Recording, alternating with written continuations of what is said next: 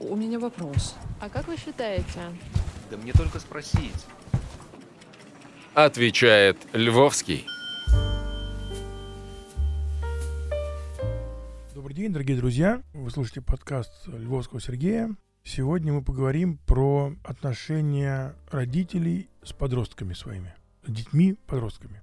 На эту тему написано, конечно, горы литературы, но всегда приятно поразмышлять на эту тему еще раз. Что можем здесь выделить как самое главное? Самое главное здесь это родителям научиться засовывать в потайное место свой эго. Вот прям так брать его и утилизировать. Дело в том, что почти все конфликты происходят из-за того, что подростки очень хотят быть самостоятельными. Они развивают я-идентичность в этот момент. У них вот эта самость, так называемая, через край. До этого момента подростки пользуются системой ценностей родителей, ну или значимых взрослых, которые были при взрослении. А потом этим подросткам нужно выработать свою иерархию ценностей. И это невозможно сделать, пока ты пользуешься чужой. Невозможно налить воды в стакан, который уже до краев налит, наполнен чем-то. Сначала нужно выплеснуть то, что налито было, только потом можно новым заполнять. Чтобы подросток мог свои подходы, свою иерархию ценностей создать и присвоить себе, ему нужно отказаться от того, что было выдано родителями. Отсюда произрастает тот самый знаменитый подростковый бунт. И когда ко мне приходят клиенты и говорят, что ой-ой, ай-яй, ух ты, ух ты, что же делать, как же быть, у меня чудесный ребенок. Че клиенты? Моя дочка младшая, чудесная девчонка умница, красавица, прям вот мамина дочка, совершенно растворившаяся в маме, была до 10 лет. Потом вдруг неожиданно, в 10 лет, она своими действиями очень четко и однозначно дала понять, что пошли бы вы, родители, в лесом. Вот прям вместе и в ногу. И сепарировалась, так сепарировалась. Вот знаете, как вот раз и это повергло в шоковое состояние ее маму, мою жену, ну, потому что до этого 10 лет другая концепция доминировала. Любви, взаимопонимания, за ручку ходили и не расставались, и вот не надо было им выбирать слова, они говорили одни и те же всегда. А тут вдруг вот такая вот независимость, резко провозглашенная, заранее ни с кем не согласованная, что называется. И причем не просто резкая, а вот тотальная. То есть ребенок начал закрываться в комнате, ребенок начал не пускать нас в свою жизнь, вот прям во всех смыслах этого слова, и стараться по минимуму бывать дома. При том, что у нас как-то все очень миролюбиво, принимающее и как-то вот так атмосфера в высшей степени безопасная. И безусловное принятие – это главное, что у нас есть. И тем не менее, ребенок продемонстрировал желание жесткой сепарации. Слава богу, что некие теоретические знания позволяют нам избежать всяких эксцессов. Мы просто с женой понимаем, что происходит. А что именно происходит? Происходит это самое формирование я-идентичности, концепция я, самость формируется. Ребенок должен через этот вот протест, через конфликт присвоить себе все те ценности, которые в нем есть. Иначе он будет чувствовать всегда, что он находится под воздействием мамы-папы, а не сам действует. Поэтому подросток очень сложный товарищ. Все мы непростые. И всегда есть дуализм. Всегда есть любовь, ненависть, радость и зависть. Но у подростков этот противоречивый набор эмоций, он наиболее такой яркий и очень выпуклый. Он прям большой. Ребенок одновременно и любит маму, с папой. И ненавидит, потому что мама папа стоят на пути его свободе. Ребенок одновременно хочет любить и боится казаться слишком доступной. Хочется быть яркой, но не хочется выпадать из трендов. И так далее, и так далее. Бедных несчастных подростков, этот, скажем, по-научному расколбас, накрывает очень жестко. Вопросов много, ответов никаких. Уверенности в себе нет, а демонстрировать неуверенность нельзя – Родителям здесь нужно набраться терпения, любви и того самого пресловутого безусловного принятия. Что такое безусловное принятие? Это когда я всегда на твоей стороне. Вот что бы ни случилось между тобой и внешним миром, дорогой ребенок, я всегда выберу тебя. Прав ты или не прав, хорош ты или плох для кого-то. Мне все равно. Я всегда на твоей стороне. Это и есть безусловное принятие.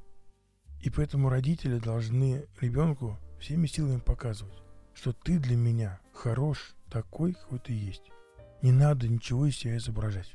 Очень часто бывает такое, что родители или недобарщивают, или перебарщивают, скажем по-научному, с правилами, с ограничениями и фрустрациями. Кто-то решает, что пойдем по образцу, как вот принято в некоторых странах, что до некого возраста ребенку все дозволено. Вот прям полная свобода. Кто-то говорит, не-не-не, полная свобода, это значит, что мне на ребенка наплевать, что ли? Как-то. Я сейчас должен ему помочь выработать правильные привычки, правильные подходы, и я начинаю его воспитывать. Эти две крайности, одна крайность, когда полная свобода расти как странник в огороде и никому не интересует, что там у тебя происходит в жизни. И другая крайность, когда у тебя огромное количество правил, и ты обязан все их четко выполнять. И муштра буквально армейская, и то, то, то другое одинаково плохо. И то, и другое травмирует психику детей в одинаковой степени. Когда правил нет совсем, ребенок это воспринимает как безразличие. Вам на меня, на меня наплевать. И он не может нормально это пережить. Это травмирующая история.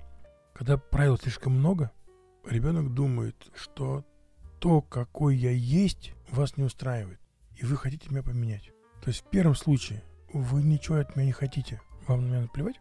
Во втором случае, ну да, раз вам на меня наплевать, то значит я не хорош чем-то для вас. Был бы я хорошим, вам бы не было на меня наплевать. А так как вам наплевать, я это понимаю так, что я для вас неприемлем. Вам, наверное, хотелось бы иметь другого ребенка, там, отличника, спортсмена, который брючки не пачкает, значит, вся причесан, и платочек из карманчика, значит, чистенький торчит. А раз я не такой правильный, то вы на меня махнули, как бы, и решили, что лучше бы мы тебя не рожали. И как бы старайтесь меня не замечать. То есть я просто категорически совершенно вам не подхожу. Такой вот я неудачный родился. Это первый вывод, кто делает ребенок, когда правил нет совсем. Когда правил слишком много, ребенок заходит с другого конца, но удивительным образом приходит на ту же станцию. Он думает, правил так много, что это значит, что то, какой я есть сам по себе, вас не устраивает. Вам хочется, чтобы я был каким-то другим ребенком.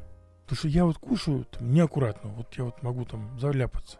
Меня за это сильно ругают. Это значит, что я приемлем только когда я не заляпался. Это значит, что то, какой я есть, я вам не подхожу. Или если я порвал штанишки или получил двойку, меня очень жестко ругают, наказывают. Но я вот так делаю, потому что по-другому у меня не получается. Или потому что у меня другие интересы.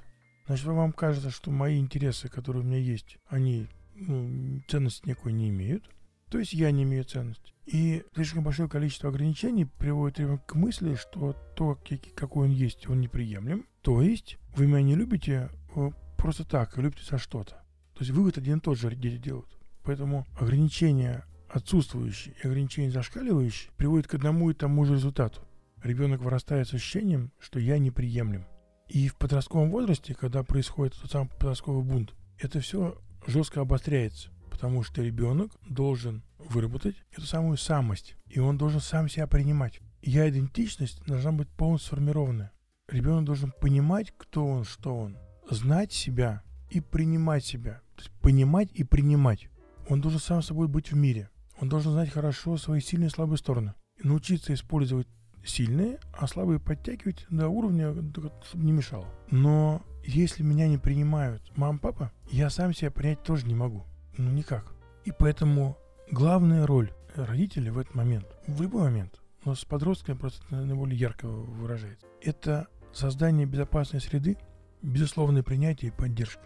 И все. Надо просто не мешать, просто не портить. И показывать пример. Надо не воспитывать детей, а растить их. Надо помогать им раскрывать свои таланты. Не пытаться что-то из них лепить, а знакомиться с ними.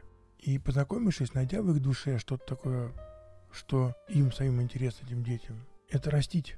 Но это возможно только в условиях безопасной среды.